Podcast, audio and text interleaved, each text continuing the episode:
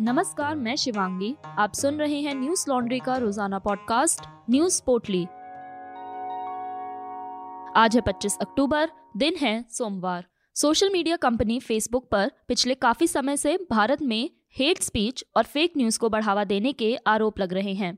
अब कंपनी के एक आंतरिक दस्तावेज में ऐसी ही बात सामने आई है। ब्लूमबर्ग की एक रिपोर्ट के मुताबिक फेसबुक ने दो साल पहले भारत में टेस्टिंग के लिए एक अकाउंट बनाया था।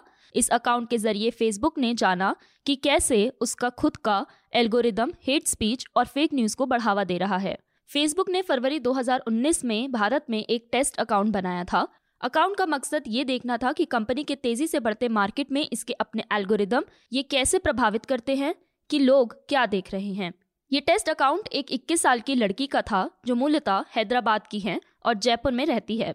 अकाउंट ने केवल फेसबुक द्वारा सुझाए गए पेज और ग्रुप को फॉलो किया। इसमें बीजेपी और बीबीसी न्यूज इंडिया जैसे अकाउंट्स थे। तीन हफ्तों के अंदर फेसबुक के टेस्ट अकाउंट की फीड पर फेक न्यूज और एडिटेड तस्वीरों की बाढ़ आ गई। इसमें सिर कलम करने, पाकिस्तान के खिलाफ भारत की एयर स्ट्राइक और हिंसा जैसी ग्राफिक तस्वीरें शामिल थीं। रिपोर्ट के मुताबिक things that make you laugh नाम के एक ग्रुप में पाकिस्तान में एक बम विस्फोट में मारे गए तीन सौ आतंकियों की फर्जी खबरें शामिल थीं। इसके बाद चौदह फरवरी को जम्मू कश्मीर में पुलवामा में भारतीय सेना पर हुए हमले के बाद टेस्ट अकाउंट की फीड पर पाकिस्तान के खिलाफ हेट स्पीच बढ़ने लगी। रिपोर्ट के मुताबिक हेट स्पीच वाले ज्यादातर पोस्ट हिंदी में थे। बाईस आधिकारिक भाषाओं और एक सौ तीस करोड़ की आबादी वाले भारत में फेसबुक के सामने कंटेंट मॉडरेशन की चुनौती बड़ी है। फेसबुक की रिपोर्ट के हवाले से न्यूयॉर्क टाइम्स ने बताया कि भारत में मान्यता प्राप्त बाईस भाषाओं में से केवल पांच भाषाओं में ही क्रमित बुद्धिमत्ता के आधार पर पोस्ट का विश्लेषण करने की सुविधा है, लेकिन इनमें हिंदी और बांग्ला भाषा अब तक शामिल नहीं है। फेसबुक के प्रवक्ता ने कहा कि हमने हिंदी और बंगाली समेत अलग अलग भाषाओं में हेट स्पीच खोजने के लिए टेक्नोलॉजी में निवेश किया है। परिणाम स्वरूप हमने इस साल हेट स्पीच को आधा कर दिया है। आज ये शून्य दशमलव शून्य पाँच प्रतिशत तक गिर गया है। मुसलमानों, अल्पसंख्यक समूहों के खिलाफ हेट स्पीच विश्व स्तर पर बढ़ रही है, इसलिए हम सुधार कर रहे हैं और अपनी नीतियों को अपडेट करने के लिए प्रतिबद्ध हैं। इससे पहले बाईस अक्टूबर को एनडीटीवी से बातचीत करते हुए विसल ब्लोअर सोफी झांग ने बताया कि दिल्ली विधानसभा चुनाव से पहले बीजेपी, कांग्रेस और आम आदमी पार्टी ने चुनावों को प्रभावित करने के लिए फर्जी अकाउंट नेटवर्कों का सहारा लिया था, जिसके बाद सिर्फ बीजेपी सांसद से जुड़े नेटवर्क को छोड़कर सभी को फेसबुक से हटा दिया गया। बता दें कि सोफी ने तीन साल तक फेसबुक में बतौर डाटा साइंटिस्ट काम किया है। सोफी को दो हज़ार बीस में खराब परफॉर्मेंस के चलते बाहर कर दिया गया। वहीं सोफी का कहना है कि फेसबुक पर हो रहे फर्जीवाड़े के मुद्दे को उठाने पर उन्हें बर्खास्त कर दिया गया। हालांकि नौकरी छोड़ने से पहले उन्होंने एक रिपोर्ट तैयार की, जिसमें उन्होंने बताया कि कैसे फेसबुक मुनाफा कमाने के लिए लोकतंत्र की हत्या कर रहा है। हालांकि फेसबुक ने इन सभी आरोपों को गलत बताया है। शीर्ष अदालत ने नीट पीजी एग्जाम के मामले में सोमवार को बड़ा महत्वपूर्ण निर्देश दिया है। अदालत ने केंद्र से कहा है कि फिलहाल नीट पीजी की काउंसलिंग शुरू नहीं होगी। अखिल भारतीय कोटा में अन्य पिछड़ा वर्ग ओबीसी और आर्थिक रूप से पिछड़े वर्ग ईडब्ल्यूएस आरक्षण की वैधता पर फैसला आने तक काउंसलिंग नहीं होगी। सुप्रीम कोर्ट ने केंद्र सरकार को ये जानकारी दी है। इसे नीट पीजी केस में बेहद अहम निर्देश माना जा रहा है। दरअसल वरिष्ठ वकील अरविंद पी दातार ने जस्टिस डी वाई चंद्रचूड़ की अध्यक्षता वाली पीठ के समक्ष मामले को पेश किया था। एनडीटीवी की एक रिपोर्ट के मुताबिक इस मामले को पेश करते हुए बताया गया कि काउंसलिंग के लिए चौबीस अक्टूबर से उनतीस अक्टूबर की तारीख तय कर दी गई है। इस पर संज्ञान लेते हुए पीठ ने कहा कि जब तक अदालत कोटा मामले पर फैसला नहीं कर लेती, काउंसलिंग आगे नहीं बढ़नी चाहिए। पिछले हफ्ते ही अदालत ने ईडब्ल्यूएस मानदंड के लिए केंद्र द्वारा निर्धारित आठ लाख रुपए की वार्षिक आय सीमा की वैधता के बारे में संदेह व्यक्त किया था और कुछ विशिष्ट मुद्दों पर जवाब मांगा था। नीट परीक्षा को लेकर कई मुद्दे शीर्ष अदालत के सामने आ चुके हैं। इनमें एग्जाम पैटर्न का मुद्दा भी शामिल है। नीट पीजी सुपर स्पेशलिटी परीक्षा दो हज़ार इक्कीस के पैटर्न को लेकर भी सुप्रीम कोर्ट ने केंद्र सरकार को दिशा निर्देश दिए थे। इसके बाद केंद्र ने कहा था कि एग्जाम इस बार पुराने पैटर्न पर ही होगा। केंद्र ने कहा था कि ये परीक्षा पुराने प्रश्न पैटर्न के अनुसार होगी और नया पैटर्न अगले सत्र दो हज़ार बाईस तेईस से लागू होगा। इस पर अदालत ने कहा था कि अभी पैटर्न की वैधता को तय करने की आवश्यकता नहीं है। इस मामले पर अगली सुनवाई अट्ठाईस अक्टूबर को होनी है। देश भर में कोरोना के नए मामलों में गिरावट जारी है। स्वास्थ्य मंत्रालय के आंकड़ों के मुताबिक पिछले चौबीस घंटे में कोरोना के चौदह हज़ार तीन सौ छह नए मामले सामने आए, जो रविवार की तुलना में दस फीसदी कम है, जबकि इस दौरान चार सौ तैंतालीस लोगों की मौत भी हो गई। बीते चौबीस घंटे में अठारह हज़ार सात सौ बासठ लोग ठीक भी हुए, जिससे सक्रिय मामलों की संख्या घटकर एक लाख सड़सठ हजार छह सौ पंचानवे हो गई है, जो कि पिछले दो सौ उनतालीस दिनों में सबसे कम मामले हैं। सक्रिय मामलों में चार हज़ार आठ सौ निन्यानवे की कमी दर्ज की गई है। रिकवरी दर की बात करें तो ये फिलहाल अट्ठानवे दशमलव एक आठ फीसदी दर्ज की गई है। वहीं साप्ताहिक पॉजिटिविटी दर एक दशमलव दो चार पर पहुंच गई है, जो पिछले बत्तीस दिनों में दो फीसदी के नीचे बनी हुई है। दैनिक पॉजिटिविटी दर फिलहाल एक दशमलव चार तीन फीसदी है, जो पिछले इक्कीस दिनों से दो फीसदी के नीचे बना हुआ है। पश्चिम बंगाल में कोरोना के नए मामलों में वृद्धि दर्ज की गई है। पिछले चौबीस घंटे में पश्चिम बंगाल में कोरोना के नौ सौ नवासी नए मामले सामने आए, जबकि दस लोगों की मौत हो गई। देश में कोरोना के खिलाफ टीकाकरण अभियान जारी है। बीते चौबीस घंटों में बारह लाख तीस हजार सात सौ बीस डोज टीका लगाया गया है।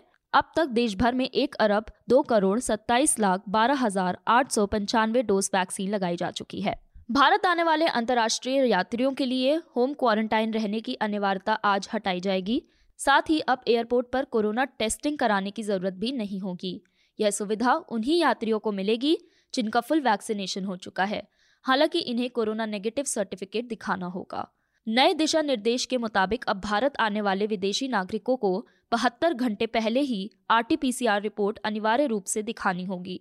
हालांकि जो नागरिक वैक्सीन की दोनों डोज ले चुके हैं, उन्हें अनिवार्य होम या इंस्टीट्यूशनल क्वारंटाइन से राहत मिलेगी। नए दिशा निर्देश के तहत भारत सिर्फ उन विदेशी नागरिकों को क्वारंटाइन नहीं करेगा जो विश्व स्वास्थ्य संगठन की ओर से अनुमोदित वैक्सीन के दोनों डोज ले चुके हैं, और उन देशों के साथ भारत ने पारस्परिक स्वीकृति की व्यवस्था कर रखी है। मुंबई में ड्रग्स केस की जांच से चर्चा में आए एन सी बी के जोनल डायरेक्टर समीर वानखेड़े की मुश्किलें बढ़ सकती हैं। अब उनके खिलाफ विभागीय जांच शुरू हो चुकी है। N C B deputy director Dnyaneshwar Singh ने मीडिया को बताया कि जारी जांच को वह खुद सुपरवाइज कर रहे हैं। ज्ञानेश्वर सिंह ने कहा कि वह पद पर रहेंगे या नहीं, इस पर कुछ कहना अभी जल्दबाजी होगी, क्योंकि जांच अभी शुरू हुई है। एन डी टी वी की एक रिपोर्ट के मुताबिक इसके लिए समीर वानखेड़े ने मुंबई पुलिस को डोंट अरेस्ट मी का खत लिखा है। उन्होंने फंसाए जाने का डर जाहिर करते हुए कानूनी कार्रवाई से सुरक्षा मांगी है। दरअसल समीर वानखेड़े पर आरोप अब खुद एन सी बी के एक गवाह प्रभाकर सैल ने लगाया है। प्रभाकर का कहना है कि उसने एक अन्य गवाह किरण गोसावी को अठारह करोड़ रुपए की डील की बात करते सुना, और ये भी सुना कि इसमें से आठ करोड़ रुपए वानखेड़े को दिए जाएंगे। बाकी के पैसे गोसावी और सैम डिसूजा के बीच बांटे जाने वाले थे। हालांकि एन सी बी ने इन आरोपों को बेबुनियाद बताया है। वहीं अब संजय राउत ने मीडिया से बात करते हुए कहा कि सैम डिसूजा मुंबई और देश का सबसे बड़ा मनी लॉन्ड्रिंग खिलाड़ी है। यह एक बड़ा खेल है जो अभी शुरू हुआ है। जो तथ्य सामने आए हैं वे चौंकाने वाले हैं।